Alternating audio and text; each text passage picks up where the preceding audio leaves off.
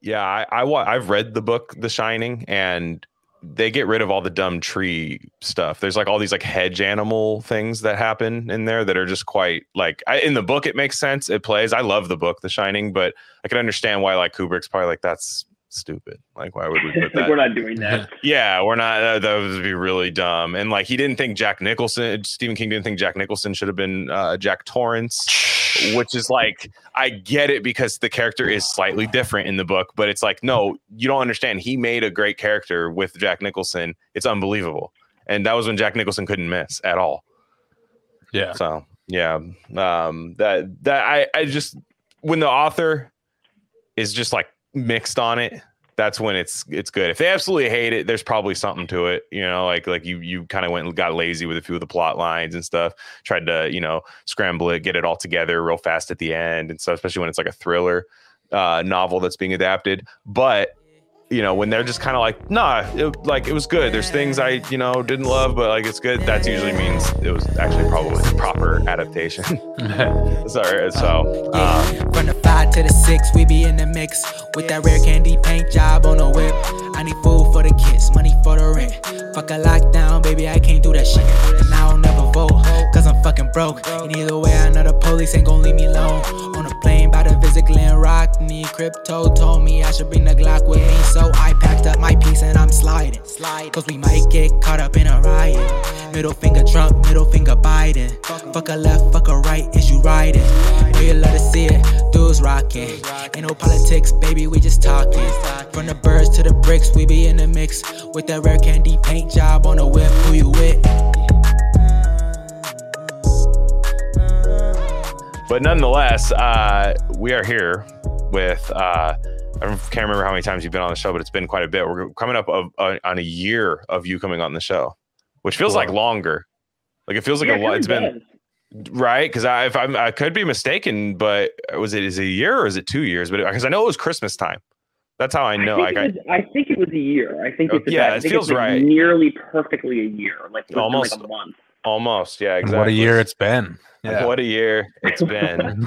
um and and and yeah no you're not not kidding with that but it's it's my fitness feelings uh he returns we have some source material this time if you haven't listened to the last episode where we uh kind of critique the collapse narrative that that we hear from a lot of uh catastrophic people that just or want to be around catastrophe and change because the world doesn't look the way they want it. Um th- go check that out but we did tease that we would all watch uh, the movie soylent green and we we are going to talk about that uh later and the uh, almost World Economic Forum Davos type uh, uh, wet dream that it could be that it could be uh, seen as and uh, but for right now um, and Sai you're really going to have to take the lead on this one because I am not as I've read a few things but not enough to really uh, lead the story off uh, yeah. FTX Yeah. um, that's not a surgery that's a that's a trading Yeah. platform Eh, um that's a trading platform right or is it somebody, somebody that holds It's like a two birds, one stone situation with there, I think. yeah, it could be both. Yeah. it could be i mean honestly there the money could have gone there too you know to that, Yeah. that- I- like it wouldn't it went everywhere else why not there Yeah. Man, I got uh, so many takes on this as I know you do my fitness. I've heard I've heard your takes, fitness. Sure. And and Glenn, I know you got takes too on this, but yeah, this is a good one. What what do you what do you want to start with on that though? so what happened what so it's pretend okay pretend Yeah. i've never heard this story at all like i'm not on twitter pretend i just and i'm like what's what is the deal with the ftx scandal so right. what happened Well, I'll, I won't editorialize for the first part, and then I'll get into my opinions on it. But okay, so this guy, like a couple years ago, uh, so there's this uh, exchange called BitMEX, which everyone was using at the time, like during the 20, 2017 pump. we used that right for a little bit uh, for just barely, Mhm. but um, I but it was really it was on its way out by the time I started getting into it, which is after all this.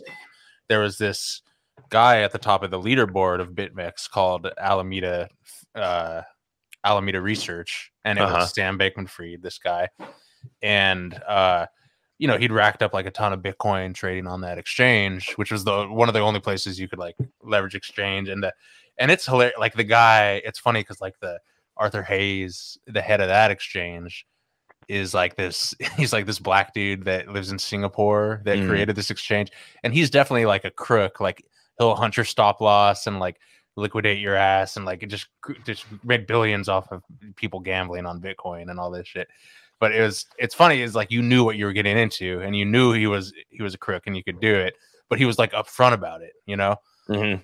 and then this Sam guy just out of blue, out of the blue, creates his own exchange. Immediately, rock like in 2018, rockets way up to it, and that becomes the third or second biggest exchange in the world.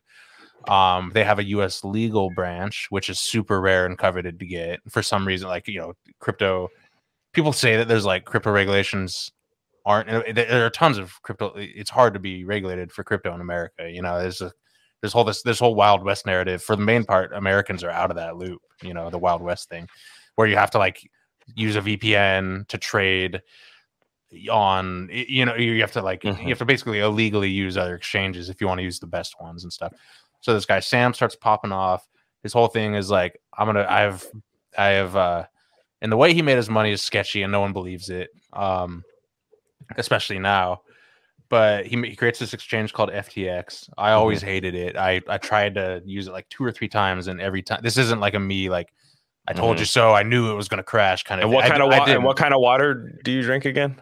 Yeah, non-fluoridated. That's yeah. what I'm- hmm. just- it's just- you wonder how how what easy it is stand for? sometimes. Yeah. yeah, no, yeah, fluoride TX. Yeah. yeah, but uh, no, But what- th- so I'm cra- not the- just yeah. messing around there. No, yeah. So the crash thing that happened was like this guy, he had FTX and he had Alameda Research. Now, like a good exchange shouldn't be like a bank. Even a bank shouldn't be like a bank is today, where you have like fractional reserve currencies where they're where the money doesn't exist. It's literally Mhm. all out on like speculation and bullshit. Um, but an exchange for sure, especially like a decent like a proper decentralized crypto exchange, shouldn't do that so and he would always like tweet and say things like like oh yeah we back our funds users one to one and he'd talk shit about other places and being like oh yeah these guys are they're totally insolvent like they don't have the money to back up what they have all while he was funneling ftx user funds into alameda his his trading firm where they were just doing like yolo bets with like billions of dollars you, you know like it's just Mhm. crazy risk right and his team, you know, and there's a lot that to be said. uh, Like his he he moved to Bahamas with this team, and they're all like kind of like in this like weird like poly thing, which is uh, super strange Why, given why the not? circumstances, you Mhm. know. Um, and and then he hired like this like this Stanford girl who had like 12 months of trading experience to run like a ten the most. Stanford-looking woman of Yeah. all time, by the way. I might add. yeah. yeah. And there's interviews of her where she's just like, "Yeah, we don't use stop losses." And this is like a bi- this is billions of dollars. This isn't like you know like me doing like a twenty dollar hundred x bet. and what's a something, you stop, know, what's a stop loss to people who don't know? where you you know where you like you predetermine your risk. You're like, all right, I'm willing Yeah. to lose. If I do a billion dollar long, I'm willing to lose a hundred million on this long. Is it? It's But- almost like if you're filling the gas tank and you only got X amount in your bank account, and you're able to be Yeah. quick on the trigger and just kind of like, all right, well, I'm done here. you Exactly. know? Yeah. like, Yeah. I can't. I can only have 32, 37. Yeah. You know, uh, worth of gas. Like, But the, yeah, but the stop loss is important, obviously, for because you predetermine your risk and then you can calculate your reward. So with like trading, you know, you want depending on your strategy, you want higher reward than risk. So even if you're a coin flip of your odds of trade being successful or unsuccessful, if your risk if your risk if your reward to risk ratio is like two to one, three to one, four to one, your account will grow because you're losing one for every time you gain three or gain four or gain one or what you know what I mean. It's like, but you never want like a the second you stop using the stop loss, then you you run the you know you run the risk of ruin, which is exactly what happened here. So anyway, the Binance guy and a lot of people say that he's shady. You know, he he runs a huge percentage of the of the crypto centralized market. Um, CZ is his initials that he goes by. Uh, he was basically like tw- and there's people that are saying this is kind of like a monopolistic move or it was all intentional or whatever but he he basically was like yeah i'm selling my ftx tokens so they're called ftt i'm like I i i i saw the balance sheet like i don't like what i saw like this is no good and then everyone started withdrawing their money and then yeah they became insolvent basically and yeah so, so, b- um, essentially, the the the crypto haters kind of got a W on this one. Did they not? Well, that's so. I mean, they think they they think they did, and in a way Mhm. they did. But I'm I'm adamant that this isn't crypto. This is a centralized scammer that just stole people's money. It has really has nothing to do with crypto, and I'm a huge advocate of decentralized exchanges as much as possible. You need some centralization for like on ramps and off ramps, and there are there are good centralized exchanges. Like I don't think all of them are bad, but all of them do have the potential to be bad and Right. withhold your money and steal your money. But the funny thing is, no no one thought this was going to happen to this one, which is the funny thing. There's all these sh- like shady exchanges that never went under, and they're probably doing all right. And this guy, this was the golden child. He was like, you know, the Democrat donor had Tom Brady and Giselle, right, doing Mhm. ads.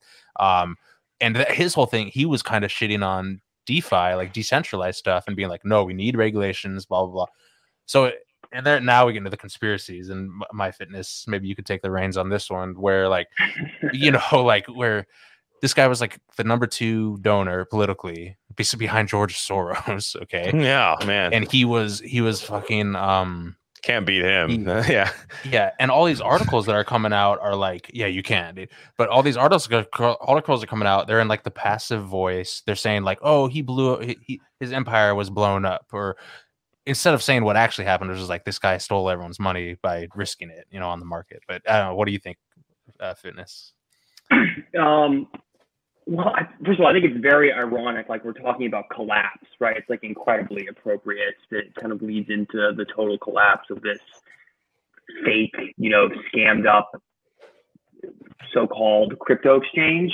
What I mean, people were posting a lot of pictures of that SBF guy juxtaposed next to uh, what is that chick, the Theranos chick, blonde Elizabeth Holmes. yeah, Elizabeth Yeah. Holmes. And I mean, on the surface, of course, that makes sense because these are both companies that were sort of like beloved by regulators and by Wall Mhm. Street and were connected to a lot of very powerful kind of political insider type people. But if you look a little deeper for, and I, I won't go off into this too deeply, but if you look into Theranos, I mean, that was clearly some kind of cover for a deep state Yeah. operation. I don't think it was money laundering theft. I think they were doing a decentralized attempt to develop certain kinds of technologies that the actual people working at that company, you know, weren't really aware of. Boom. This this to me, I don't think this is quite like that, but it's similar in the sense that you know, it, it's clearly something very shady, possibly criminal, but definitely some kind of parapolitical spook deal that um you know, just like hiding in plain sight. And I think a lot of times people get tripped up by stuff like that. They don't realize that, you know, that's what that's like the essence of intelligence tradecraft, right? It's not like hiding, making something invisible. It's just making it so you don't notice something, right? Yeah. That Yeah. Yeah. you know you that you don't want to kind of just enter into public consciousness. Um, and that's I mean, there's a million examples of that. Yeah. So I mean, for me, it was just like it seems like, and and well, if you go back to like the history of these intelligence agencies and whatever, a lot of it was founded on financial scams. I mean, they basically, if you look at the Paul L. Williams, I think Gladio book, I mean, he talks about how the OSS and then later the CIA that was founded on all these drug scams, and they had to basically they couldn't get real money from the government. They had to like earn money through criminal activities, which they then would launder into their operation. This to me feels a lot more like that in some ways, where they Mhm. basically built up this thing and used, I think, the kinds of media resources and connection that these little, like, I don't know, like gay, vegan, lib mafia kind of groups Mm. have, and leverage it into a bunch of them. publicity and you know whatever, right? And uh, uh, and then and then siphon off all the money essentially to the Democratic Party, to the NGO complex, um, that whole deal, right? And then right they they blew it up as they now want to move into something. Um, you know, they want to move into these central bank controlled digital currencies to really get rid of crypto, basically. And this is Yeah. going to be used, I'm sure, as a Yeah. right as a justification to regulate it. No, and, and that's 100% what what I think ultimately was the was the goal of all of this is like okay um and and it speaks to our our conversation that we had in the last episode where it's like these aren't stupid people because they always have money on the other end Yeah. of this type of stuff like they always like they had an this is and it's also not a, a thing that in, that suggests our elites are incompetent as a lot of people like to say and that's why there's a collapse happening because this is a genius move i'm not gonna Yeah. lie like this if you were trying to take down the only thing that was kind of getting in your way of a fully centralized digital currency world?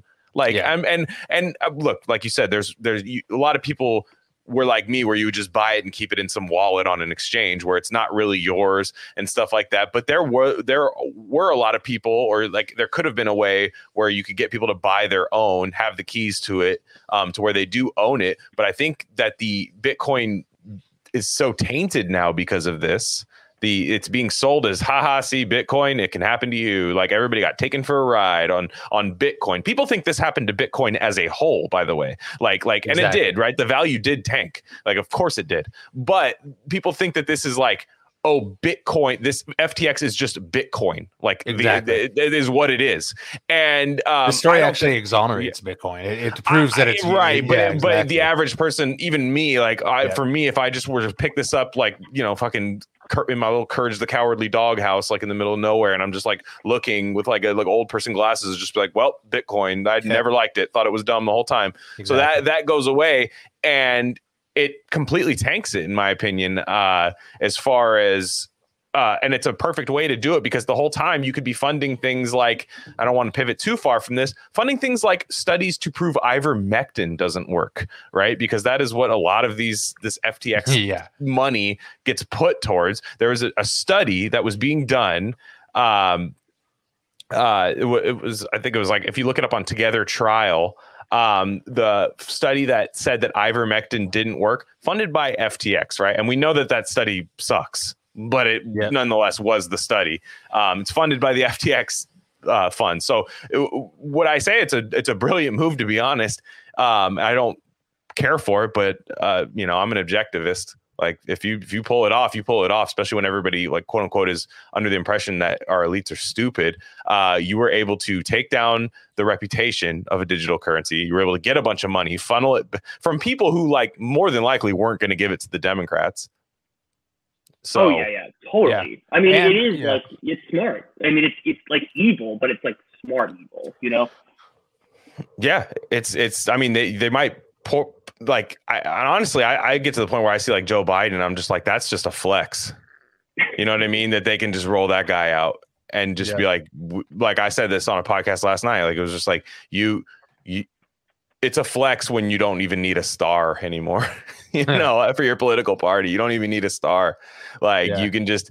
You just have you just have money on all ends of like if if society is collapsing, there's just going to be a huge gain on one side that's going to just keep the, make the status quo something different yeah, you know and and then we will have a new normal but it's not going to be a collapse of american empire it's just going to be a collapse of things that we were yeah, you know used to and stuff so and that's that this is how you do it and this is how and this was like a way to for like them to gain like 4x leverage you know what i mean in all this it was like they longed it like they longed their Yeah. own program shorted the coin and Yeah. came out victorious on both sides like it's it's crazy I got to read this headline real quick from the Washington Post. FTX collapse dooms founders' effort to prevent another pandemic. Yeah. uh, and I just covid Yeah, exactly. So all the all these headlines are about how this poor guy is, and the guy. I actually, I'm actually not into just blaming the guy as much because I do think it is a not, but I just find it interesting that he's being exonerated in the mainstream media. But I, I had to, I had to make a couple points. I, I remember one of them. I hope we remember the other. Talking about George Soros. How did George Soros become a billionaire? Do you do you guys know this? by de- destabilizing a currency. Did wasn't he basically Yeah. shorting? Was it the He Turkish or no, what? he, was, he what- shorted the British pound and British pound. that uh. Sorry, yeah. became Mhm. a billionaire and so it's just funny how I, it comes back to the currency thing like you know you de- so it's it's This is like a like a, one of those Marvel movies where like a villain sees like another young version of himself doing it. It's like, is that my son that I never Yeah. have spoken to for thirty years? You know, Yeah. like is oh man, he's calling out to me now by doing the same thing, creating a new me, uh, That's fa- essentially. And yeah. I no, it's it's uh it's a wild story. Like I, I didn't dive like super far into it, but I saw people like it was one of those ones where like it almost it lined up so much where everything it's like oh and watch I bet this is gonna come out and then it would come out the next day like that it was it was just all up on the COVID pandemic right like just all up on on all the the dumb stuff like uh like getting rid of uh basically inventing the horse paste meme like Yeah. uh, essentially. And and and and all these things. I uh it, it- it's nuts. I mean it's nuts. And um i'm sorry i'm sure you have many, much more on this so. Well, I have I have the dark the darkest possible cause of this. Because you guys know about like the parents, right? The Sam Bankman-Fried's parents, and then the Mhm. the, the go ahead and go ahead and say it though. Yeah go ahead and Well, I think they're like they're both law professors at Stanford and huge, Oh, huge, huge donors. He's a Bay Area guy, right? Mhm. And um, literally, uh, uh, what is? Oh, the the the dad is like expert in regulation of the, you know, and like regulating this kind of stuff. And so there's all these, and then the the girl's dad is an econ professor at MIT who's also connected to the Fed somehow. And so I think even like Elon Musk like tweeted about this conspiracy, you know, just like the arrows being like, hmm, you know, like what's going on. Mhm.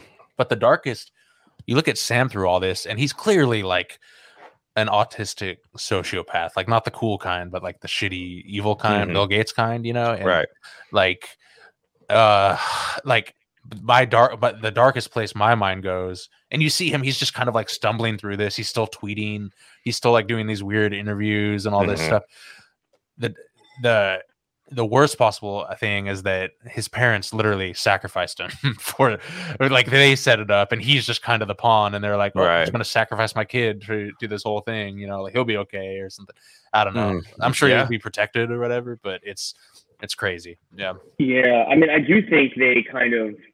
It's like I have a hard time. That kid just doesn't have the, like he doesn't. You to do something like this, you have to have connections, right? Like to your point about how they got this, Yeah. you know, coveted regulatory status in the U.S. Like he's like in his twenties or whatever. Like he got that through his family.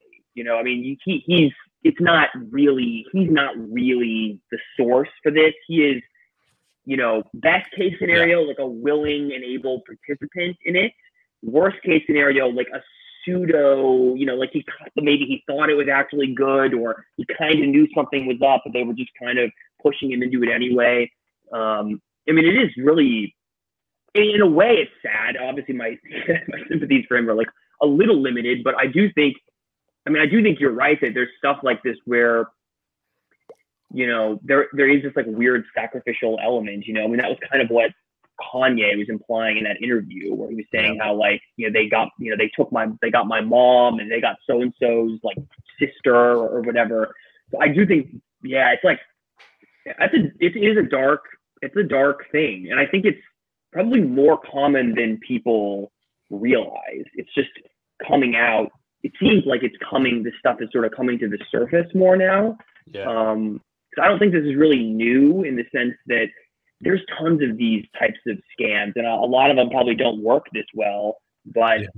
you know, this one did, and it, it not only served all the purposes that we've been discussing, but like you know, there, there were those Super Bowl ads and Tom Brady. I mean, it was really they built this up into something very big, and then they destroyed it, or just let it be destroyed. But either way, there's something very demoralizing about that. You know, it's not just they make they don't just make Bitcoin look bad. They don't just like steal everyone's money. You know, it's like they get everyone's hopes up into something and then they just crash it, which I think is a common psychological like warfare technique where it's like you build something up and then you just blow it up, right? And then people are just they're they're depressed, they're demoralized, they feel like everything's hopeless, you know. Yeah. Um, That's kind of what it's like. It's hard not to like look at stuff like this and sort of get doom pilled, but also I think that's kind of the purpose of it on another level. It's not only is it about stealing money and manipulating people and moving to another phase of the digital control system, it's about making it you feel powerless and like it's all inevitable. Like you, you don't know who you can trust, and it's hard to know how to counter that. Honestly, I it's something I really struggle with actually. Yeah. Yeah, I Yeah. agree. But um no the and also you know you have the ties with uh the just world economic forum that and you know that's just on their site. There's like hey ftx official official partners you know it's just they're just just on there. It's like all it, it all it checks all the boxes of things that we wouldn't like you know even though we've both were proponents at least of of Bitcoin just kind of shaking shit up a little bit, you know, at least at least at that we we weren't uh, haters of that, but you know, this exchange obviously reeked to high heaven. But also, uh did they get Brady? Cuz how does a guy like Tom Brady, uh, you know, not everyone's a football fan, but you know, I, I I've been following the Brady saga quite quite close. Uh let's say that a guy retires and you know, Tom Brady's made a lot of money in his life uh, for a, for you know really really stacked it up. I mean, he's been playing since he was early twenties. He's forty five right now. Uh, top contract or not top contracts, but top end of the league contracts. Lots of endorsement deals, TB12 method, all this kind of stuff that's selling. Um, not the greatest investor though. Uh, Tom Tom Brady famously bought the top of Bitcoin and changed yeah. and put laser eyes on his Avi and everything. He was all in. Uh, it just completely hemorrhaged after he bought it. Um, he constantly loses celebrity golf tournaments to like quarterbacks that he used to beat up. Like, like basically just, you know, he used to drag Peyton Manning around all day, like forever. Just was Peyton Manning's um, yeah. father, and you know, essentially, and and but in a golf tournament couldn't beat him. So Tom Brady is really only good at football, which always makes me laugh. Like he's just only good at that. Like he's almost sold his soul to just and to be good at like literally anything else except but to be like amazing at football. So what yeah. I do wonder is Tom Brady earlier this year announced his retirement, right? He had gone to the NFC divisional round game. Um, it had been one of those things where uh he had a divisional, you know, round loss, but it was still very admirable. He was coming off a Super Bowl the year before that, and then Brady uh, um, up and retires, right? But then yeah. he comes back like like three weeks later. It doesn't make sense, right? It's not even like he waited for like wow, I took the whole summer off and like, man, one, I, I just, I still had that rhythm of like, man, football's about to start again. You know, like, man, I, I, you know, ah, I miss it. Let me come back. No, it was like three weeks later when the season was nowhere near coming back. He's like, I'm coming back. And I'm wondering, like, did he get scammed and like, did he lose like a way bigger chunk of change than we think? Yeah, I, I, don't, I don't doubt it. to come back and you know he had a fox deal for announcing the next year. He was gonna like still keep a salary the next year but like he comes back he gets divorced right? What's a reason you get divorced? I don't know. Maybe when you fucking took some of giselle's money and put it in to this thing and like just like he gets divorced. Just saying like keep it in, keep it in the back of your mind. It's like a like a four percent chance that i'm right here but i'm just saying like just did he get like absolutely wrecked so hard by ftx he came back to play football again? Man that I've, actually I've, makes a lot of sense Um, yeah. really, like it really does. Because I always wondered. I mean, I, it was I. The way I heard the story reported was that she was divorcing him because he was going back for another season. It's like, would you really divorce over that? I mean, that's just one more season. I mean, it's not like he's saying I'm going to do 30 more years of this. Like you literally can't. You know, he's, yeah. he's already like borderline. I mean, I'm not saying he's not a good player, but I mean, he's old. You know, yeah, yeah. Uh, for, for professional football. So it's like but yeah, man, she could be really pissed. like, because she has a lot more money than him. I think he might oh, have not even close. It it's not even close. Yeah, she's a mogul. Crypto investment. Yeah, um, mm-hmm. I would be pissed honestly. Yeah. If she was like Tom, like fuck, you know what I mean? Like, what did you like? And these, she's like, I knew the joint account was a bad idea, and he's just like long and leverage long in like Bitcoin at a computer, and just just kids are crying, malnourished. Uh, well, that, um, well, that that was my whole first thought was like, okay, first, you know, you know, it's like a meme in crypto space that when people like Tom Brady start going all in, you sell or you short like that day. You know, you, you that's the that's the top signal, and mm-hmm. it was, it literally was. It was like within that time, and my whole before all this happened was like, oh, okay, they they probably gave Tom a bunch of tokens and he bought a bunch of Bitcoin and they're net short in Bitcoin as like a hedge. Like that's that's like because they know what's happening. These guys are expert traders. Even I was naive, but like, oh, these guys are expert traders at least. They might be whack, but um, but yeah, I've tried to find the details of the actual deal, and like on the best case, they just he literally signed a like a brand ambassador contract agreement, and they just gave him a ton of these useless tokens that ended up going belly up. And at Mhm. worst, yeah, he, he went like half in on his net worth or some shit. I'm telling you, like- I know because he's like like guys like that are insane. Like like Yeah. like we've talked about uh um the shitty like athlete investments all the time, like investing in like floating couches for like floods and stuff, like Yeah. really dumb stuff. And like some of these like guys like Brady who are just autistic socio sociopathic quarterbacks, you know, like just just insane, like killer instinct. Like they're the type of guys to do that shit. Like Floyd Mayweather bets like two million dollars on like a six point underdog money line, like in the Super Bowl. Like he'll just do shit like that. Like like it's it's I mean it's sick in my opinion, but like you know Yeah. like um the the at the end of the day I could see I'm just saying like I just see the like if I could do fan fiction or like kind of a you know like a post like if Tom Brady passed away like some like after his career like this is actually what happened like retelling I that would be the route I'd go to be honest but just Yeah. saying uh just saying but um any any more thoughts on this uh on this stuff I mean it's just, it's quite the quite the scandal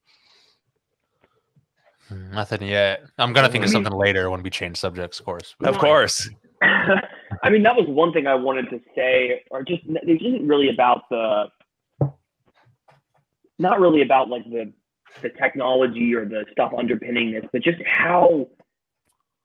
I mean, maybe I'm romanticizing this or it's nostalgia or whatever, but it's like as for a con artist, like these people are so weak. Like they're these vegan, like polycule, non-binary, like uh-huh. I mean, it's like you know we used to have I don't know like like they would drink either I don't know it's like I would at least like stand me with someone who's like kind of like cool or or just not like a total just like bug person I don't know I find that to be almost one of the darkest aspects of it That, yeah like it it just like I don't know it, I I, I don't know and the, and the drug use too. The, the amphetamine, the daily nonstop amphetamine use, like way more than like your average college kid studying for a final, you know. And like, yeah, there's I sent you, Bet Glenn, that picture of him like from like 2018 versus now, which is only like four years, dude. It's Mhm. it's rough, dude. It's like what happened, dude? Like, right Yeah, yeah yeah, well and, will, and yeah.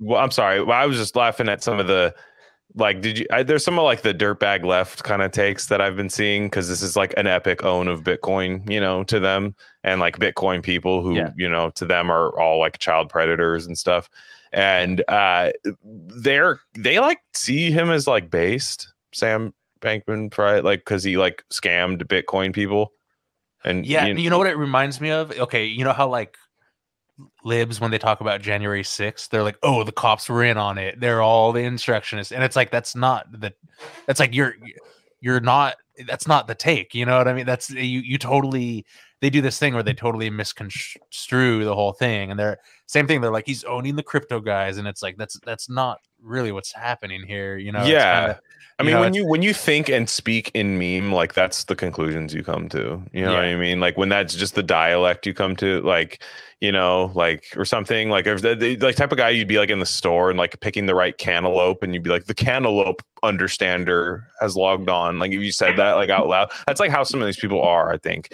And like that's the kind of conclusion you come to. And and Yeah. like there's Yeah. that's the conclusion you come to is like just this like short-sighted, shortest distance between two points, a straight line, just boom, right there. That's what happened. My meme side won for this day, you know, and like that's how, how this goes. But like for one, I, I don't even know that Bitcoin's dead, anyways. Like to be honest, like I'm kind of, if anything, hoping that there could be like a little grassroots resurgence of like old school when you, you know, you hear like Fredo talking about like how you it was like how you could buy Bitcoin like way back in the day. Like I like like that. Trying to like maybe hope that that's what ends up happening. Like kind of like with you know food shortages at the beginning of COVID, like people were learning how to bake bread and shit. Like kind of hoping like that would be what would happen with Bitcoin. But I don't even think that's the way it is. And also, he just gave a bunch of money to the Democrats. So it's like if any dude. dirtbag left person celebrating that, just just think about it for a second. Like you know, like you just you just funded the Democrat Party with Well, the- Bitcoin. These are the same. like, these are the same people that think like that. Comp- you know, like Occupy Wall Street type vibes. You know, like he did this exact same thing, or the the net effect is the same. You know, Yeah, and just imagine And like thinking a Bitcoin guy is like so much far worse than like Bill Clinton. You know what Exactly, I mean? Like just that. yeah. That's like what you eh, who like they'll do full podcast series about how Bill Clinton's a pedophile, but they'll be like, actually, but if the things that really they kind of built, like if that gets funded by people just taking a What- risk on something, you know, and fucking up, like, mm, all right. Well, it's funny you mentioned that because the the two keynote speakers on the panel with Sam Bankman-Fried at their giant conference was Bill Clinton and Oh, Tony man. Blair, dude. Tony fucking Blair. Oh, Tony Blair's the new uh the new uh like vaccine guy after they took who what was our boy from Tanzania? Oh, uh, John John, John Magufuli. Yeah. Magufuli, Uh, yeah. After he got after he got got, they put Tony Blair in that bitch with like a woman uh, prime minister. Like, and Tony Blair was like overseeing that whole thing. By the way, I don't know if I ever brought that up on here, but they just like inserted. it was the biggest op ever. Was John Magufuli, who was the, like the the best COVID response out of anybody yeah. like in my opinion like it was it was amazing so look him up but uh after yeah tony blair's there now too like he's just doing he's just doing all that stuff and then that's really cool that he speaks at the ftx stuff Yeah. like super cool I'll just I'll just say the one about trading and and one last thing on this topic is like if you still believe in crypto or whatever, if you still want to stay into it, it's actually on. It's I got into DEX's decentralized exchanges like literally two weeks before this all went down. It was very strange timing. I never had any funds on FTX, um, but uh, like so uh, man i just you just have your dumb chrome or brave browser you download your metamask wallet right you can send your ethereum or any layer 2 stuff on any network onto there um, and then you just you can trade with it on any number of decentralized exchanges which are popping off now. I know gmx is a good one. That's probably Mhm. the biggest one. Uh, gns is another one and they all have like their own tokens and stuff. It's all very it's trustless you know what i mean? It's like you you buy into the system and as long as people are treating it like an exchange where there's a lot of volume you you make a trade you win that trade whatever that means to you you know you make a couple percent or you double it or whatever you settle the trade and it the profits immediately go into your wallet. There's no you don't have to withdraw them you know you no one can stop you from it's a very free freeing feeling i will say. Uh, very interesting and like i would check that out if you're still into it. Um and if you are still into centralized exchanges like i know like bybit is a really good one. I know a lot of people that trade on there. Um they're not about that drama. Um and kraken for us users they're they're very conservative and they're us legal and they 100% back one to one and they yeah extremely conservative as far as crypto people go you know so uh yeah just check that if you're if you want like a where do i go next kind of thing you know? Yeah Yeah. nice nice well um you know i, I guess we should pivot to the uh, source material of uh of tonight's of tonight's show Soylent Green is made out of people. Soylent Green is people! Soylent Green. All right, we all that was our homework assignment for the last time. It's to, it's to watch that. Uh, Soylent Green's a 1973 film, um, and uh, stars Charlton Heston. Uh, Charlton Heston uh, later, kind of, if you're kind of like millennial Gen X generation, you remember like Ch- Charlton Heston from the NRA. You have to pry this out of my cold dead hands. Um, pumping the, the shotgun up at the NRA thing. It's like a very uh, like like live like that freaks libs out more than like anything like Hmm. is that happening and uh um so he had he had done so i was kind of surprised to not surprised to see him in this movie but i was like oh shit i haven't seen like anything that wasn't that clip of charlton heston in quite some time um he's also in the original not, i don't know if it's the original i guess it's the original planet of the apes uh he's in that as well and um so Soylent Green's directed by Richard Fleischer. Uh, it's adapted from Make Room, Make Room by Harry Harrison, which uh, regretfully I have not read uh, by by this episode, but I, I think I might.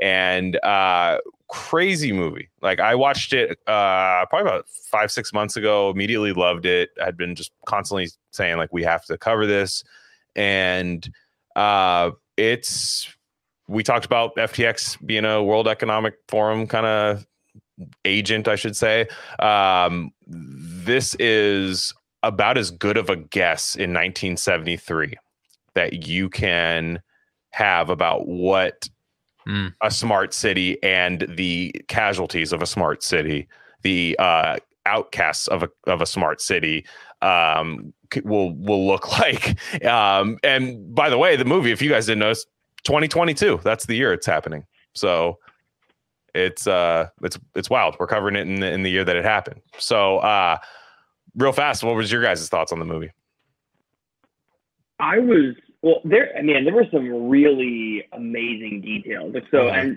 and just like one thing I noticed, there's actually people wearing masks. oh yeah They have people in these lines, and it's like Yeah. it actually really reminds me of the masking situation right now, where it's like Yeah. one in every twenty people is like a nose out to like vaguely covered like mask mask or wearing like a fucking cloth mask.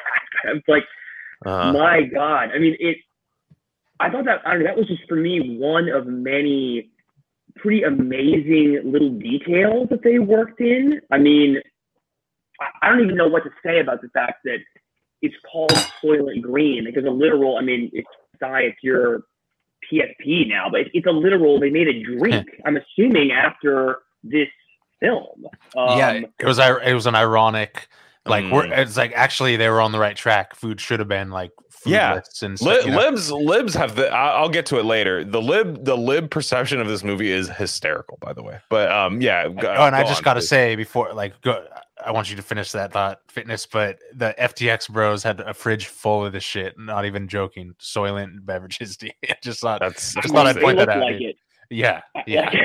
That's what- when you said what happened between 2018 and 2022 you answered your own question was the fridge full of soylent yeah. yeah, yeah. so um in, fitness please, please continue uh, uh on what you were saying because you yeah Well, so, but I mean, okay, like, I, people are probably familiar with the idea, you know, predictive programming, Yeah. right?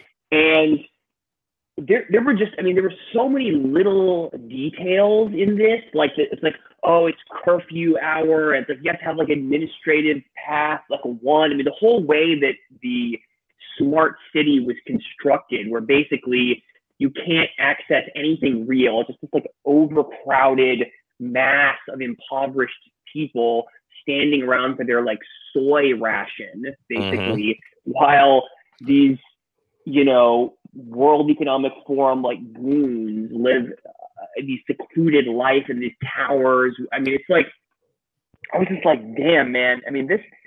I know that there's we don't have that many people, which was like a crazy element of the film. He's always like stepping over like thousands of people to get Right. anywhere. But it, it felt to me, it felt to me like on the one hand, it's like wow, they got it was sort of like sort of like terrorizing you with this image, like like this is what it could be, but Mhm. also like justifying almost everything they want to do, right? Like we need to, you know, these kinds of administrative controls and like Mhm. population control efforts or whatever. Like if we don't do this type of stuff, you're going to get Soylent Green, which we're getting anyway.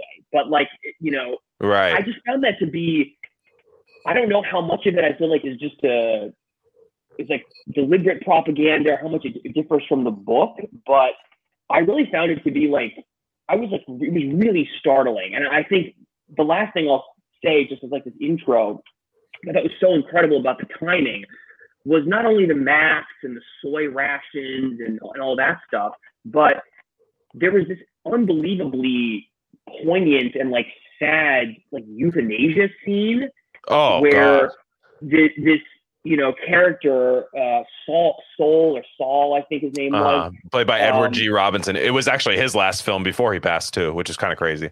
it- that's insane right Mhm. like and and you could really tell I mean there was a lot of emotion in that scene you could tell that both those actors really kind of felt that It's incredible. But uh, just given this Canada euthanasia thing, it was like, holy shit! They literally have. I mean, they're depicting this like state-run, like kind of pleasant euthanasia assisted death scenario, and like we actually had that. Like in 2022, they are rolling that out now. You know, just Yeah. north of the border here. it's nuts, man. Like It's that. so pertinent, dude. It's so, it's so impor- pertinent and i think as far as that let's talk about edward g. Robinson's character because he's a guy from the old school in this movie. He remembers pre great reset uh before Soylent green. Um so what happens a really really like fun part of the movie is where uh I think he's Detective Thorne is his name, with uh, Charlton, played by Charlton Heston. Uh, he's a detective, right? Now it's said at the beginning that I'm just going to go through a few of the details of the movie, of, of the plot. Charlton Heston is investigating a murder of like a kind of an oligarch of this guy. Now we see the murder happen. It's definitely like an assassination. The dude knew it was coming. Um, he was not playing the game that the Soylent company wanted. We don't know what the game is. We don't know what any of this is. Maybe he was a whistleblower or anything like, but you're like, we don't know what happens. He gets bam, just meat hooked to the head. Uh, in his like lush, posh, swanky, full of like Lana Del Rey look-alike chicks, like you know, and like different like all, all this stuff. He has all this stuff going on in there. He's taken out. Charlton Heston's like a detective, a homicide detective or something. And his jurisdiction, if you notice, they say his jurisdiction ends in Philadelphia, right? Cory Morningstar, when she came on here a long time ago, she talked about smart cities for a little bit. And I think the way that you have a smart city is just basically absorb a bunch of other cities and make your city the size of a small state, right? So I thought found that to be insane, right? Because that's like New York, Philadelphia, like it's just it's it's it's crazy. I could see that, like I could see that being the goal, at least of some of these smart cities like powered by you know 5g and things like that like with with uh like kind of insane like randian style like pay per use of everything like um and social credit score and stuff. And uh with edward g. Robinson's character he remembers the old school days before you had soylent before you had just soylent products to eat. There's soylent yellow soylent red and then soylent green which is made from plankton. It's the hottest thing on the market and uh, you know we think it's made of plankton. That's what we're told. And Edward G. Robinson's character is lives in this house. It's just all just furniture. It's just like just all all this stuff. But it like like doesn't like I will say the house didn't look terrible. I've lived I've been in worse rooms before. I'll say that much. Um, and uh, Charlton Heston basically loots this rich guy for like all his stuff. He knows he's got a stake that he had to get from like a homicide evidence locker earlier in the movie. Um, he sent his lady to go get it, and uh, the lady that just comes with the loft, and uh, they bring up the stake. He's got all that, but then the guy dies, so he takes a big ass bottle of booze, brandy, brings it back, or I don't I can't remember if it's cognac or brandy, but he takes the steak back, takes all this stuff back um, they have this perfect meal, right? Now the meal just we think it's it's great, but the meal was kind of like the meal ultimately serves as like kind of like this guy's like, I know I'm never getting this again. Let me hit the suicide pods. you know, and that's this the harrowing part of it. The actual suicide scene is quite peaceful which makes it scary, right? Like it's it's you're just he's looking at these like flowers that are nowhere to be seen ever it like in this town. You can never see that again. So he basically but the the scariest part to me is him walking up in the really cold weather, desolate dystopian town, and just like the door being really warm, and like the woman being like almost the Pee Wee Herman Alamo tour guide lady, like just really like friendly and jovial, and inviting him in, like it, like it's just like he's going to the DMV, you know, and it's uh it's nuts. Uh it's nuts. And that like you said that scene is is crazy. It's it's one of the better scenes I've I've really ever seen in film is when Charlton Heston's in the kind of control room trying to uh stop what's inevitable at that point. So it was it was like it was it was genuinely very tragic and i thought well, one of the things that was interesting about that scene and just about the movie as a whole, as it kind of the way it differs from what's happening, is there is this real sense in that film of you can imagine like that kind of world is sort of like World Economic Forum ish type guys trying uh-huh. to run things without the internet, right? Like there's no computers, there's so no true. cell phones, right? And they have to do everything with books that you know, these old like atlases and maps and mm-hmm. things. And so it's just really when the guy and like you know nothing works right um, in this you know uh, city.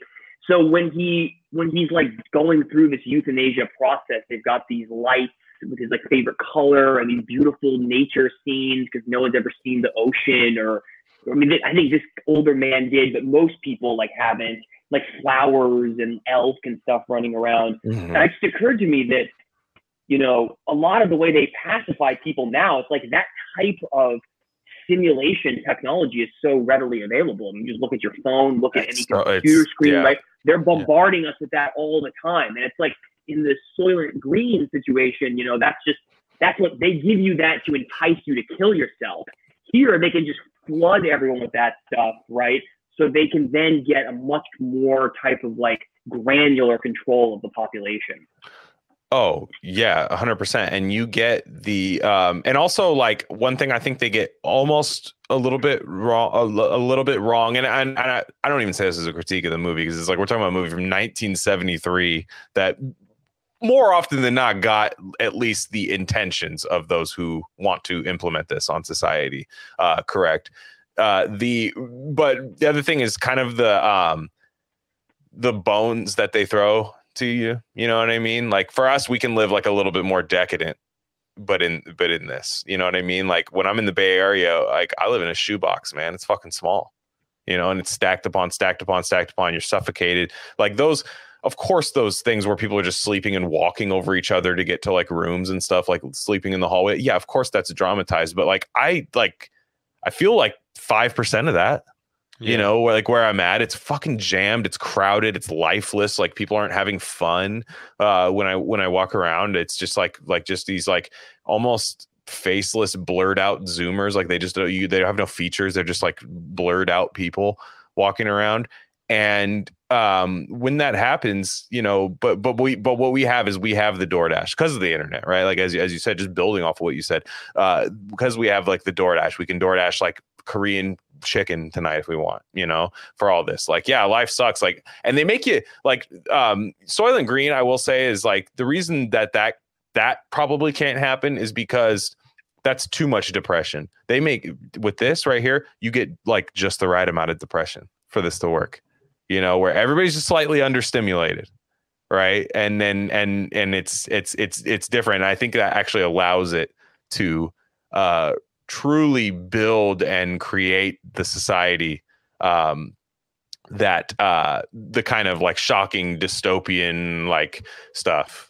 Uh because you see the the air's like green too. It's like Soylent Green but the air's green too which uh the libs uh is is very funny. There's a few like articles you'll see scattered around the web where like um there was a guy from chicago uh let me see if i can pull it up. A guy from chicago uh is that what I don't know what an alderman is. Is that just like a like a politician or something? Yeah, boy, oh boy, it's like um, Chi- they're really strong in Chicago. An alderman is like someone. He's kind of like a little dictator of like a, a group of neighborhoods in Chicago. They're incredibly powerful, although there's a lot of struggle between them and like the mayor. So it's like somebody if you want to get like a open a business or do any kind of you have to go through the, your alderman. Interesting. Okay, so sh- this ha- is from I want to say 2020 uh 2017, excuse me. Um there is this is when Rahm Emanuel is uh, the mayor of Chicago here, uh, and Chicago alder this Chicago alderman by the name of I think his last name is oh Ameya Pawar uh, was the guy's name, and he was talking about uh, under under Donald Trump. He says at times I feel like I'm living in the movie Soylent Green because they're pulling out of the Paris Climate Accord. what? So that is like the scariest part about what what people can do with these movies. The reason like these movies are allowed to be shown is because libs can just easily just be like, well, that's if Trump got his way. That's what this looks like. yeah, You know, and and it's you know I've been reading a lot of Michael Crichton. I, and I've I've noticed a lot of our audience has been kind of going back on that journey too. That's how he gets spun as well. Is just like he's warning us about Trump, you know, and just like all all these things and it's like it, it's so crazy to see that where like people just notice the green air the green air is like the least scary part of the movie to me i mean it's like it's obviously bad like i wouldn't want that but that's crazy. The Crichton thing is crazy. We talked about this, Glenn. How like once you find out about who the real Crichton was, you're like, oh man, they fucked Jurassic Park. Steven Spielberg fucked. no they literally up. killed him with They- lymphoma like i'm Yeah. just like yeah, no no like Dude, like oh, that dude got like he looked fantastic like six months before he passed away of like dude. cancer yeah Yeah, that's just like what yeah no Yeah. they took my boy out or Glenn, yeah. yeah. Glenn and I are joking all the time about Crichton being. I mean, he's he's literally like the the sponsor of this pod. He's like the He's both of us synthesized. yeah, dude, like, like, remote uh, viewer, fucking like yeah, yeah, but it, like he's like if you actually stuck with the schooling, and if I like yeah, stuck with my schooling, and but like hated it the whole time, figured out a way to get through it. And then Yeah. you know, and then he's like a shit talker like me, but then like the the fucking you know he's got like his bases covered like you, you know. yeah. and so it's like it's crazy. And uh but not nonetheless like like with this movie it's so easy to be retconned into like a climate change movie and that's what it is. It's it's a climate change movie. It's a um you know the food part they can't really they can't really run away from. And the food part and i, I do want to talk about this a little bit. The food part of all this and and feel free to jump back and forth uh, to to parts you guys uh, guys like, but the the food, um, Soylent Green, they are these little green cracker looking things, right? And it's square. It's like the size of a saltine, and that's pretty much what the the underclass lives on, right? And then there's millions of them. There's there's 44 million people in this smart city that goes from New York to Philadelphia, basically, and uh, it's it's it's crazy and they're and the the stuff is made on like it's it's just kind of sold in like weird like almost biblical or like like egyptian like kind of like uh arabic market style but like Yeah, dystopian yeah. version. Like people just have these weird scales that they're like weighing it in. And there's it's just all chaos. Everybody's like scrambling just to get this like dog shit thing uh uh detective thorne makes a thing where he's like i like it but edward g. Robinson who remembers eating real food saying like ah, this is bland. I just don't have the taste for it man. Like it's terrible. And uh so with the food i found interesting because they claim that soylent green is made out of plankton. Now the big twist and again if you just watch the movie. It's 97 minutes. It won't take up much of your time. It, it's it's great. It's just a legit great movie. I can't say enough. Even if you don't believe what we're our take on it, it just watch it because it's a great movie. And um, the ending, the last line, it gets lampooned like Jim Carrey. I, if you look up on YouTube, like like iterations of it, Jim Carrey does like funny bits on it when he hosts Saturday Night Live. He does like Soylent. It's people you know and and like that's and he's going away. Also in pg movies they're just showing people getting shot like just straight up like violently shot in like pg movies. It's crazy what was pg back in the day um Dude, his and, head gets bashed in. Like the very first thing you see. Uh, I mean, I was like, Yeah. damn, this, and you know. yeah the phil spector guy just beating the shit out of women like in a room just inexplicably you know just like in a pg movie um it's great never let anyone tell you movies were more conservative back in the day they absolutely were not um, but the uh uh the the craziest thing was uh yeah soylent the, the, the big twist right is that uh he wants to know where Edward Robertson is going. Jack Thorne. He wants to know where Edward G. Robinson's character is going after his assisted suicide. So he, they basically, after you watch his beautiful death, you are then, you know, it's like a beautiful but like like scary death. But like you know, it's it objectively there's flowers all over the place. It's like this peaceful kind of like, all right, see you later now. Man, he gets wheeled out just super like mechanically, super like like he's just an object into a dump truck, and they just toss him in the back into a garbage truck essentially. Um, and another note on the trucks, the trucks stick out in my mind. The trucks are so scary to me. The scooping trucks where they could just scoop you into the back of a dump truck. It's I, Yeah. it's it gets made fun of and it looks kind of funny and corny, but I'm like that's so scary. And the guy that gets crushed by it, oh Yeah, they, they look hella modern too for the 70s. They look like super modern. Mm. yeah, it's like a Peterbilt, you know. what I mean, Yeah, like yeah. I said, those will be powered with Tesla, by the way. Those will be powered by Tesla if that actually does happen. And um, the the scooping Soylent Green dump truck stays in my mind probably more than anything in this movie. But Edward Edward G. Robinson's character is transported to this like big facility, right? Um, where he's still you know he's still not quite putting two and two together but he goes on the conveyor belt and he, and he finally sees in the conveyor belt the place where the bodies are getting dumped. You're seeing these little green soylent green squares getting put out into the uh into mass production like it's like nabisco or something. And then uh you know then then uh, he's he's had stalkers the whole movie. They know he's on to something. The stalkers finally get him.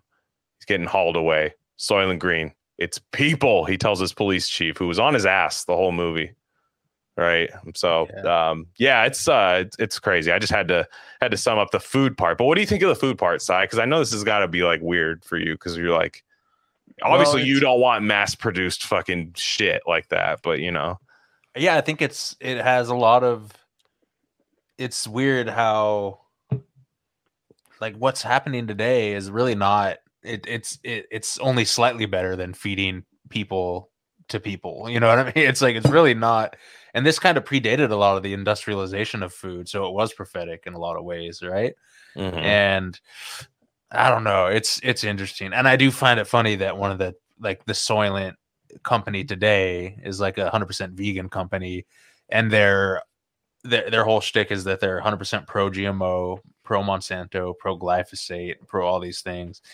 Yeah, I find it. I I don't know. I think that like this concept of foodless food. I, we're gonna have a herbalist on who he kept. I was listening to some of his interviews today, which I love that term, foodless food. You know, mm. because that's kind of what it's like. You know, what is food? It's supposed to nourish you, but like not just for, on all levels of your spirit, of everything else, right? So, the second you create a society that doesn't, you know, check all those boxes, and you don't have the community around it, you don't have like the you, you know the the relationship to the farmers and the people that picked it and grew it and everything, you become not a human in a sense, you know, slowly but surely over time, like Sam Bankman-Fried.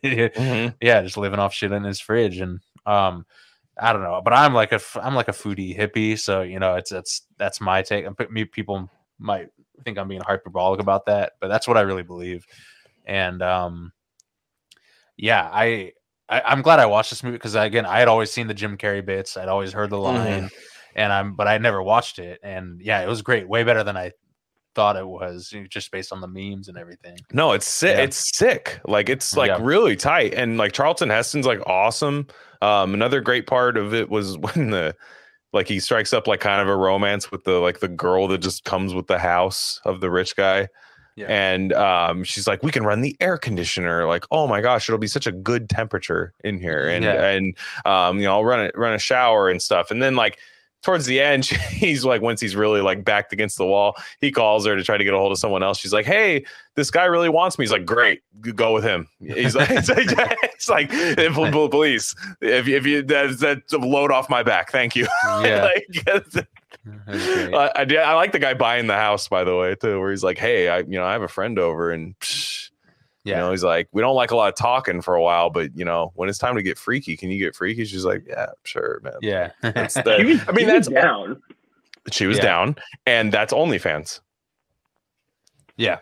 I mean, literally, it's like a virtual yeah It- type. They just didn't that. understand the screens, and that's why screens are so scary when you think about it. You're like, nobody, hardly anybody saw this coming. you know what I mean? Like, just the actual like insane. Like maybe the Jetsons might have seen some of this stuff. Like that. That's like maybe the only thing where like you really see like the screen communication, the like guys like just like. Anybody making fun of anyone on FTX but has like donated to like a girl wearing cat ears? Yeah, that's all I'm gonna say.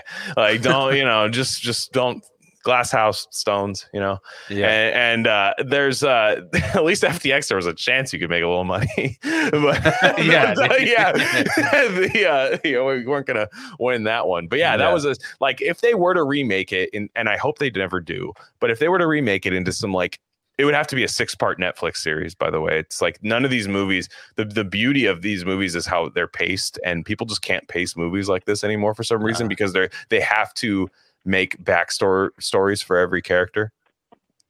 So like because you have to justify like somebody just being bad. And yeah. Oh yeah. Yeah. like you know so like you know he's bad because you know it's like oh i don't need to know why actually like i actually would want to just see that guy be an unhinged lunatic with no explanation um you know and like like the guy chasing charlton heston throughout the movie he would have had a backstory Yeah, he would have beat up like a trans prostitute or something from the very beginning. We, we'd know this guy's bad, you know, right? yeah, Um, yeah. And, elizabeth, they wouldn't elizabeth warren reading the names either. yeah yeah, yeah. I mean, seriously, it would it would be something like that, and like a lot of people will probably eat it up. Sadly, like oh yeah Yeah. effects He's bad because he flew the old LGBT. But then he hangs out with his grandma every. Yeah. But he hangs out with his grandma every night. So it's like, actually, I'm starting to fall for him. And is that Yeah. bad? And then that creates the think piece, like you know, and and it's like, yeah, all these like this movie is just like, nah, we're not going to tell you. Like, I, I listened to this podcast about uh, it's called We Hate Movies, and I'm I, I don't want to speak ill of podcasts, but I they left me no choice. Like, this is just this is unbelievable. This podcast, like, it is total like like these guys are like the bros of people. Like they're like they're like wow it's like a bro humor. And i'm like no it's like psycho donuts voodoo donuts humor. Like it's not these are like guys that get excited about captain crunch on top of an old fashioned donut. Like these these are like these type of people. But the whole thing is we hate movies. So they talk about these classics but from like a shit sucks you know like kind of tone where they point out these dumb like inconsistencies in the movie because these are people who are used to watching six episode Netflix series. So they can like point out like, oh, we didn't hear about this. Like we didn't where what happened to that character? Why is he wearing that hat the whole time? Why doesn't he ever ta- y- you know why? Because that's like people just wear I hey, by the way, anybody hating on the the outfits that they're wearing in Soylent Green, everybody just wears gray bullshit now, including me. So like so, but they're literally like fact checking like the movie, basically. I Oh, I understanding just this? just like they, like people love to speak like on old movies where they're like no one would ever say that like nobody would he wouldn't wear that they were saying why was charlton heston wearing that same hat the entire movie i'm just like is that your question yeah i I was mean, like I wear the same hat a lot. Dude, I've- I- crazy at all. I mean, I wore this shirt three that times this week. day. Yeah, I, I mean- dude no and people do just wear gray lifeless bullshit now like athleisure basically. Like people just do Yeah. that now. Like i'm just saying by the way like people like have like people there's people either wear like insanely loud colors or like just like the most like gray shit of all time like it's like spongebob wardrobe of gray you know Yeah, it's just And- a prison, and that's kind of what the movie felt like to me. It's like Yeah. a, Yeah. smart city, it's like a giant, like open air prison, which is like basically what you know these people, what they kind of want uh, and us to be in at least. Um, God, that's so stupid. That really is just. right and and like the uh i forget what it was but they were also like really mad about I th- the director i want to say it was the direct I'm, I'm not seeing it so maybe i don't i shouldn't speak on it but like one of the directors of like was or the director of Fle- fleischer uh richard fleischer um or somebody that was on it like was involved with like really quote unquote really racist superman cartoons that was like a big part of the podcast that i was listening to Huh.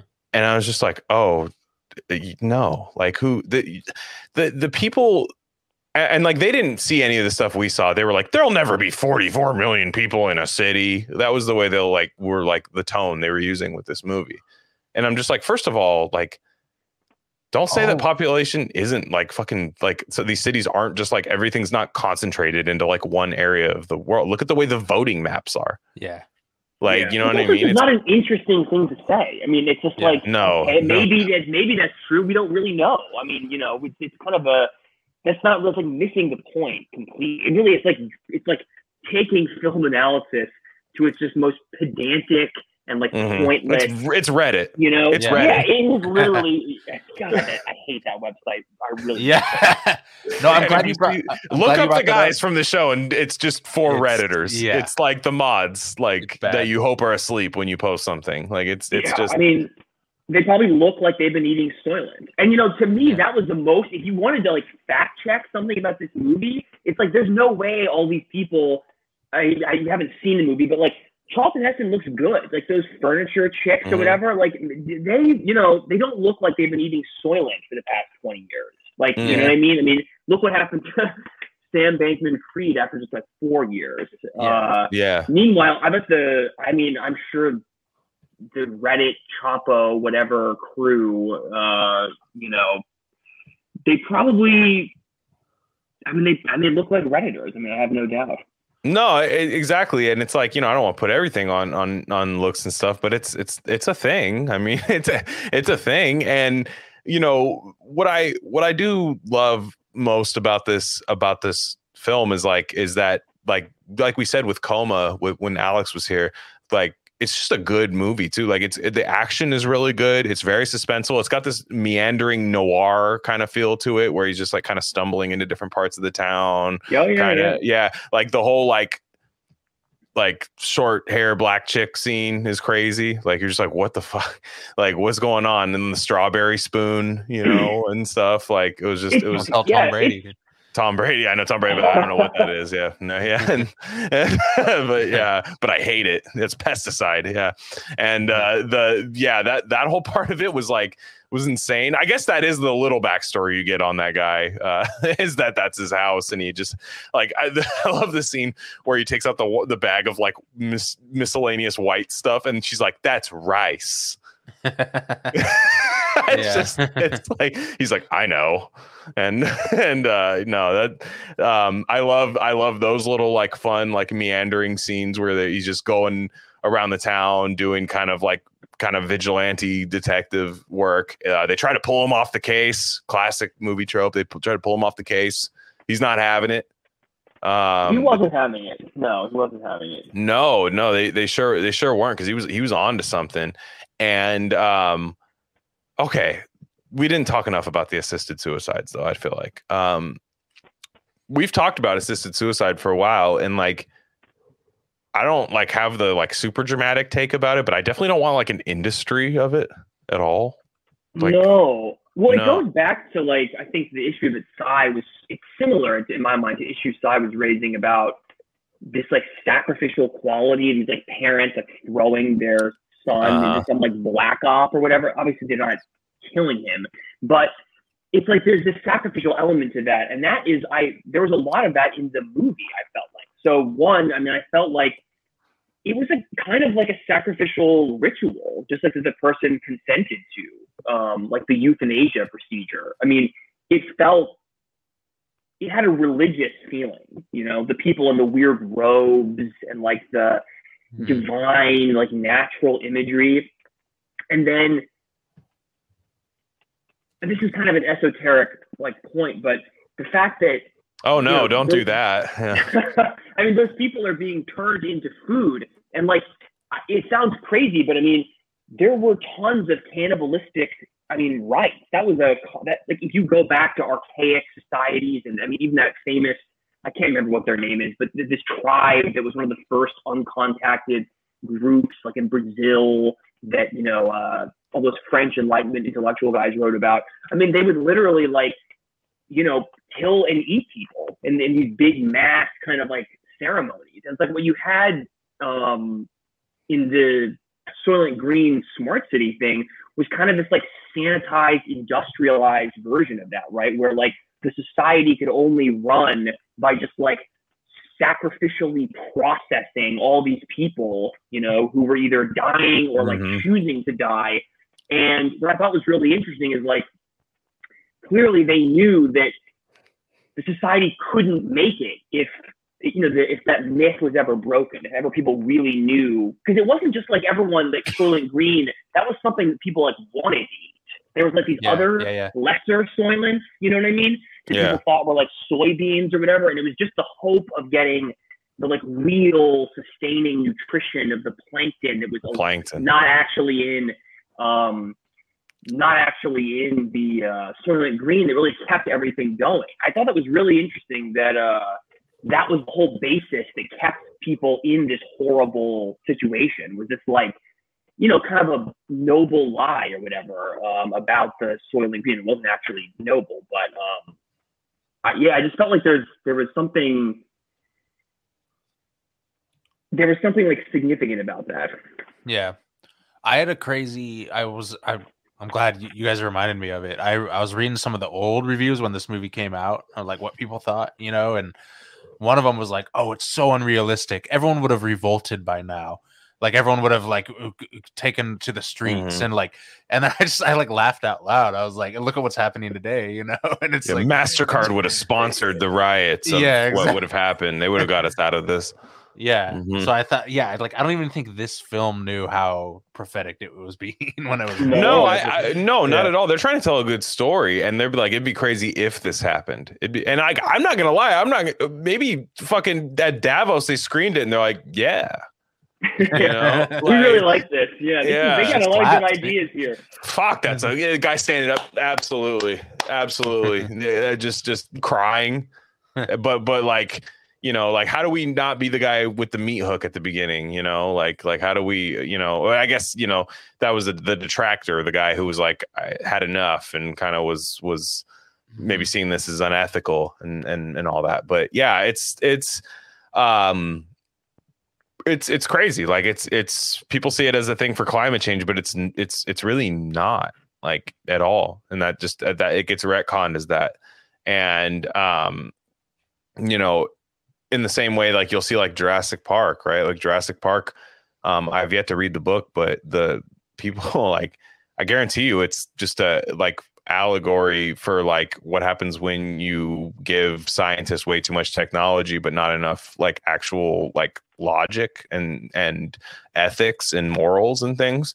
And um that's what happens with movies like this like in, in Soylent Green which again I can't stress enough it's 2022 uh I can't say it looks like this but you uh it, it definitely it, it, there's definitely elements of it that like you know my wife and I when we first watched together we're looking at each other like what the fuck? Like you know like that's that's crazy. Like we see elements like fragments of this in our society and um you know I I I I got to say like it's weird when you see like guys like Charlton Heston they're in movies like this and then like he pivots to like kind of a just like get off my back kind of republican you know like I think he was always like that. He's a very religious man. He was in like a lot of like religious movies, like Yeah. uh, just movies that were just like for the church, basically. He was in that for a while, but you see these guys like Charlton Heston go that way. Ed- Edward G. Robinson passes away after that, but like I think there used to be just an overall fear of a fear of just an overly you know of, of just over uh optimizing society right where like be, being efficient doesn't necessarily you know being inefficient, like treating people like cattle where or just treating people like numbers treating people like a trading chart you know if we're going to call back to everything and just kind of as commodities and just something where like maybe you know a handful couple hundred people get to just short or long people just depending on what they think looks best for society and um that's kind of how i look at it it's like is it do you have to go shot for shot is this how society looks no but like the intent is clearly there Yeah. Yeah, So- definitely. I mean, it was. Yeah, I'm really glad. I mean, I'm glad I watched it, and I think like they just couldn't make something. Like, it's hard to make something so powerful now. I think, or because I, they feel like it, when they write stuff today, they have to over-explain everything too. Like, like you can't just you can't like leave things kind of mm-hmm. un. You know what I mean? Where it's just kind of like you have to kind of get it right. Like the thing with the strawberries, or if you watch even stuff from the '90s, they don't. Today, they would be like characters would be like telling you every single thing that was happening. They're like, oh yeah, like we don't have a lot of food because of like whatever, because blah blah blah. And it it takes away from it. You know, it takes away from the I think just visual art of like making films, um, which is it's sad. So it's it's good that uh, it's still available. Like, getting people can still watch it. also i you know it's it's good that he doesn't like i get the idea that like no he was gonna just die and like everyone was gonna be like yeah anyways. You know I, like that was kind of what i thought. I don't think like the prophetic soylent is people. I don't think like people were gonna run with that. I didn't get the yeah. vibe. I So- of felt like people were gonna just be like, nah, or like they're gonna be eh, like you he's eh, that guy's seeing you know the white light right now. Don't listen to him you know? And and i kind of get that vibe and i think there'd be too much temptation to like halt that now like to be like oh he hits the magic button that stops the the conveyor Definitely. belts and and all this and i'm like no this is what happens when only one person cares like you know like literally only one person he doesn't get any help during the entire movie No, because yeah, here's the thing. It's, it's to the point about why people, you know, rebel, right? It's, it's that that whole lie about Soylent and the oceans and everything that was keeping people going. Like no one wants to believe the truth that like this society basically runs on like industrial, like industrialized cannibalism, right? Like it runs basically on this like horrible form of consuming its own violence and then tricking people about it. That's a really disturbing thing that everyone's been participating in. It's like the only hope you have. Like people just want to lie to themselves, you know, and you see it with all the stuff today. I mean, it could not be more obvious that the stuff about whether it's FTX or all the things that the Democrats and the Biden administration, whatever, are doing, and yet huge numbers of people, as we just saw in that midterm. I mean, enough people come out to vote for them. They they believe it. You know, they buy into it because it's mm-hmm. just, it's easier. I mean, it's really sad, but in some sense, like it's just the reality that it's it's it sucks to um sucks to realize something is uncomfortable and like scary, and it's even worse if it's something that you've been participating in. People, yeah, you can't have movies be a warning anymore. Like, you know what I no, mean? Like, no. you know, you're not allowed to just warn people. Like, you, it's like it's it's Marvel brain. I've seen people that I know just get develop Marvel brain who once had like really good like they could watch a film in a different way and kind of just go off of how the film makes them feel rather than like you know character arcs and you know these like little things that again are something you develop when everything is a, a season rather than a film and um or just like these Marvel epics where like, oh, we might have one movie that makes you feel bad, but don't worry, there's two more where the character gets redemption and and right. things like that. Like you, you're right. Like it's it, it's you couldn't make this now at least the way that it was. Uh, you couldn't do it. You you couldn't release this now, I think people would just be like, I don't get it, too sensationalized, too crazy. Um, they'd use they'd mine it for like anything that would help like Greta Thunberg. Like Greta Thunberg would be like, the world's gonna look like this in 10 years. Can I have a bunch of money, please? Like, and that that's about all that would happen. Um, and also, you know, this movie is just a straight up on the nose, pretty much on the nose, one for one factory farming warning. I mean, let's be real. Like it's these people are being factory farmed. Yeah. Like yeah, you're raised absolutely. it's controlled feeding, right? Like cattle. I mean, he says it we're being treated like cattle and it's essentially like that you're just like feeding cattle just bullshit and then just doing mass slaughtering, like make, getting quantity and quantity and quantity of all this stuff to feed your population. I mean, it would be like if you fed the cows to themselves, right? But um, it's essentially like it is a factory farming thing, which I, yeah. I didn't I haven't seen anybody point that out, at least in like the Guardian or anything. You know, the people that want to write movies. There's a lot of articles come out this year because it's 2022 and that's the movie. Just like how Back to the Future that year, everybody did the Back to the Future article. So it's uh, it's definitely a factory farming movie. Well, don't they not. feed like animals to other animals in factory farming? Or doesn't that like actually happen? I'm sure it does. Feed, yeah. Like pigs, like pigs the old, you know, like I mean, so yeah, it's like literally. I mean, it's mm-hmm. yeah, that, that is dark. And how much factory farming was happening in 1973? It's funny. Like, I, I, have no idea. I don't know. I truly don't know. I'm just asking. Like I, I like I'm like a good amount, but nothing. I mean, what? Yeah, less for sure. Okay, but but enough for somebody to have like stumbled upon it and like seen behind the curtain though. Yeah, for sure. Okay. Well, if, if, like Upton Sinclair was that was factory farming. Like, right, a very good point. I the, yeah. was that it was, but it wasn't. Yeah, no, it definitely uh, wasn't. Upton Sinclair, yeah. it's a bit different. I, that's because that's like the people working there. Yeah, kind of like being the cattle as well. Like, like I, I don't know. Like to me, it's like that. Even for like, it, it was the the early the advent of it is I'll say that much. Like the advent of like making meat for people outside of your like street. Like I agree with you there, but like uh, yeah. this to me is like the like we're giving food to the rest of America. You know what I mean? Like yeah. we're or not even America, just our fit fucking like because like what do you think the Midwest look like in Soylent Green? Where they're like maybe Chicago would have been concentrated, but like Iowa is probably like a desolate like wasteland. Yeah. Right, you know, like if you like, if you were to, I was thinking about that. What if you stretched out the map of like Soylent Green. Like, what does the rest of it look like? That's also something that would have happened in a Netflix series, you know, of Soylent Green, where people have to develop more things. You'd see like the rest of the United States. But yeah, it would be really stupid. It would, it really would be stupid, but I do wonder. I do wonder if like there would just be like straight up desolate, like like Lone Ranger, you know, type towns where it's just like nothing's happening. Courage the Cowardly Dog, just like just tumbleweed and cracked, you know, dirt, basically like a hardened dirt with like no agriculture. Like I just wonder if that's like because I, I, that's ultimately what I fear. You know, when you look at those voting maps, and then you're just like, do they just want to concentrate all of society to where those voting maps are? Yeah. Like I saw yeah, one. I, yeah, I saw one. legitimately- hmm Yeah, I saw one that was just like a like a Republican did it where like because there's more like red states technically, so they put like the Pepe highlighted on all the map, and then the the states that were blue were like seething Wojak, screaming, crying ones. Um, but I was like. That was supposed to be like a dunk for people that hate libs, but I was kind of like, "Fuck!" They're just gonna try to expand those little ass parts. You know Yeah, what I I mean? mean, I think yeah. yeah, it's like I I would. It's back to like being yeah.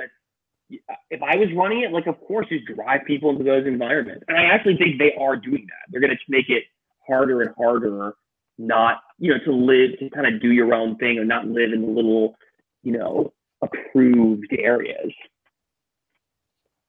Yeah, no, it's uh, it, that that that was I kept thinking of smart cities, man, because like again, they can't foresee the technology, like that technology.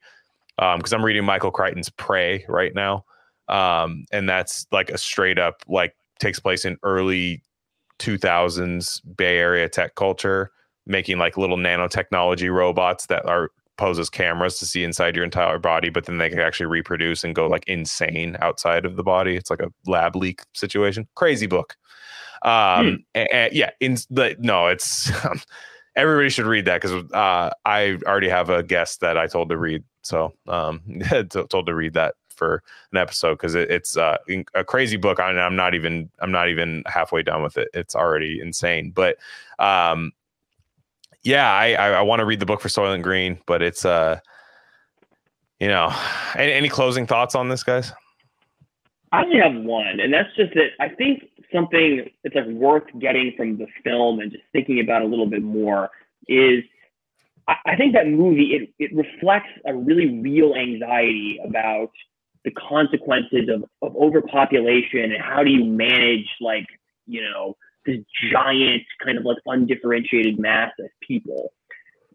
However you approach it, like we all know, because they talk about it all the time, that rich, powerful people are really worried about that, right? That's one of their main concerns. Like, how do Mhm. we control, you know, the cattle, right? How do we, how do we stay up here while they kind of stay down there? And it's like, if you think about, if you just, it's hard to internalize, but it's like if you really start to think about a lot of stuff that's going on as kind of like a form of like biological warfare against the population to keep this sort of you know keep, the over the 44 million people side of like Soylent Green from happening. I think a lot of stuff that's going on, stuff that you know y'all talk about on this podcast a lot, makes way more sense, right? Like the food supply stuff, the vaccine stuff. I, I could go on forever listing it, but Mhm. it's like I really think that it's like I, the reason why it always seems to kind of go in one direction, and I think it's because a lot of people have a lot of have a strong interest in making sure you know that reproduction rate like stays at a certain point because they don't want a big mob of people you know causing some kind of ecological like collapse or just something that they can't control.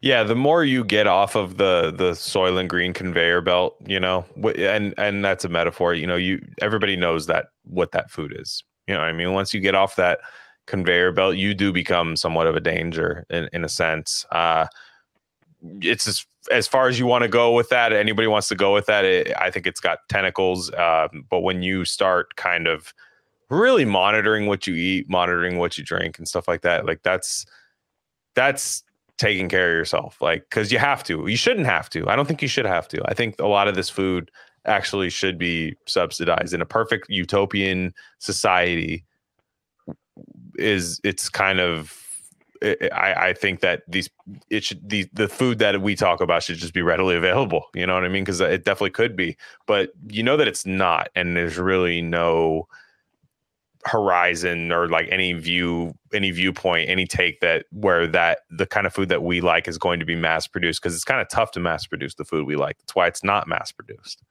you know and uh there you're going to see eco terrorism pop up Like a lot of like that's that's going to become a thing. You're already seeing it, uh, where just basically like from both sides, you'll just say the hippies are ruining it.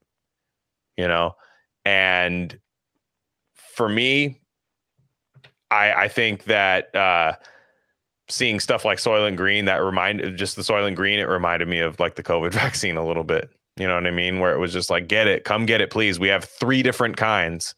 You know, like take it. We we, we have it, um, and all that stuff. And you know, maybe maybe you know, if I made an on the nose thing, I'd have the Soylent Green things and be like, hey, twenty percent of people have myocarditis after eating Soylent Green. Maybe Soylent Green, it grows your heart. and the yeah the the head cop's like yeah we'll t- we'll tell him. Don't worry. Yeah it's just straight up. That was that's Yeah. what i love. That's the brilliant part about that movie is like he kind of like gets to tell everybody but nobody cares. Yeah. Like it's a really silent thing. It's not like this like outrage crowd of like oh shit. Like no they're just like yeah fuck. All right. Anyways back to this charlie in the chocolate factory tenement that we live in like you Yeah. know like with with uh, charlie's grandparents and stuff like this fucked up ass thing and uh yeah man i i uh can't recommend this movie enough love it uh and fitness thanks for coming through man I appreciate y'all having me. Yeah, anytime. I mean, I'm, Yeah. you know, we'll, I'm sure we'll always tap you for something, man. Like just, just hey, watch this movie. Come, come on. You know, it's just, it's things like that, man. It's, it's always, always good to do. So, um, definitely, definitely give our guy a follow. I'm sure you always, you know, everybody here has to follow you. I, I can't imagine that they don't. But uh, if you don't, um, make sure you follow him at Fitness Feelings with a Z on Twitter. And uh, we got to eventually lure you in to write for us one day. We got to. Oh, I. I want. I have an idea for that. I, I Okay. will. Uh, we'll talk about it. y'all. Yeah, we'll, we'll talk about it. Yeah, we'll talk. No, and, and yeah, of course, absolutely. So, um, yeah, everybody subscribe to the Substack. We got a lot of premium episodes on there too. So, uh, and uh, some more writing coming. Size dropping the remote view in the NFL uh, coming up pretty soon. Probably by the time this episode comes out, and uh, I got a little piece I'm working on too, so that'll be kind of fun. So, uh, and then we got maybe some Bob's Red Pills coming. Possibly. oh yeah definitely the shirts yeah and then- yeah, the content. Yeah, yeah, yeah I'm- I'm- that's what i'm most excited about Are you just FTX for that brand, that little sub brand? Yeah, is that is yeah. that your FTX, like your Yeah, money laundering scheme? yeah exactly You're just taking in just like gambling on like 16 parlays. Like, well now i'm like now i'm like man i really want to make this shirt for the website so that i could i could get it at the wholesale discount just buy it and yeah, funnel the profits back into uh, like just share it yeah and just like yeah. like what shirt can i make today you know I can't wait to go to jail for that. Yeah, Yeah, yeah. yeah. So, uh, yeah. Yeah. All right. Every, everybody have a safe week, guys. See you All right, later. take it easy